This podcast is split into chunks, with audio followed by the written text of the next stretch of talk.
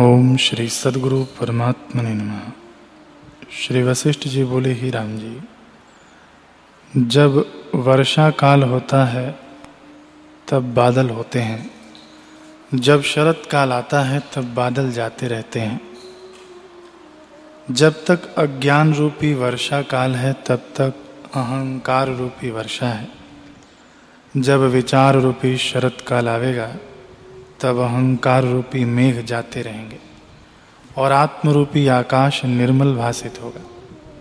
हे राम जी जैसे मलिन दर्पण में मुख का प्रतिबिंब उज्जवल ही उज्जवल नहीं दिखता, और जब मैल मिटता है तब मुख का प्रतिबिंब स्पष्ट प्रत्यक्ष दिखता है, वैसे ही अहंकार रूपी मैल से जीव ढका हुआ है, इससे आत्मा नहीं दिखता। जब अहंकार रूपी मैल हटेगा, तब आत्मा ज्यों का त्यों दिखेगा।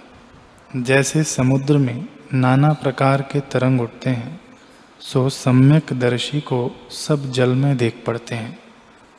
और भूषण में स्वर्ण ही भाषित होता है।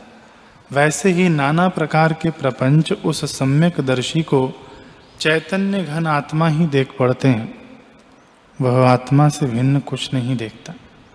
वह पत्थर की शिला के समान हो जाता है, क्योंकि उसका अहंकार नष्ट हो गया है। अहंकार संयुक्त है और क्रिया को त्याग कर अपने को सुखी मानता है, वह मूर्ख है। जैसे कोई लकड़ी लेकर आकाश का नाश किया चाहे तो वह नष्ट नहीं होता। वैसे ही क्रिया के त्याग से दुख नष्ट नहीं होते। जब संपूर्ण संसार और कर्म के बीज अहंकार का नाश हो, तब अक्रिय आत्मपद को प्राप्त होता है।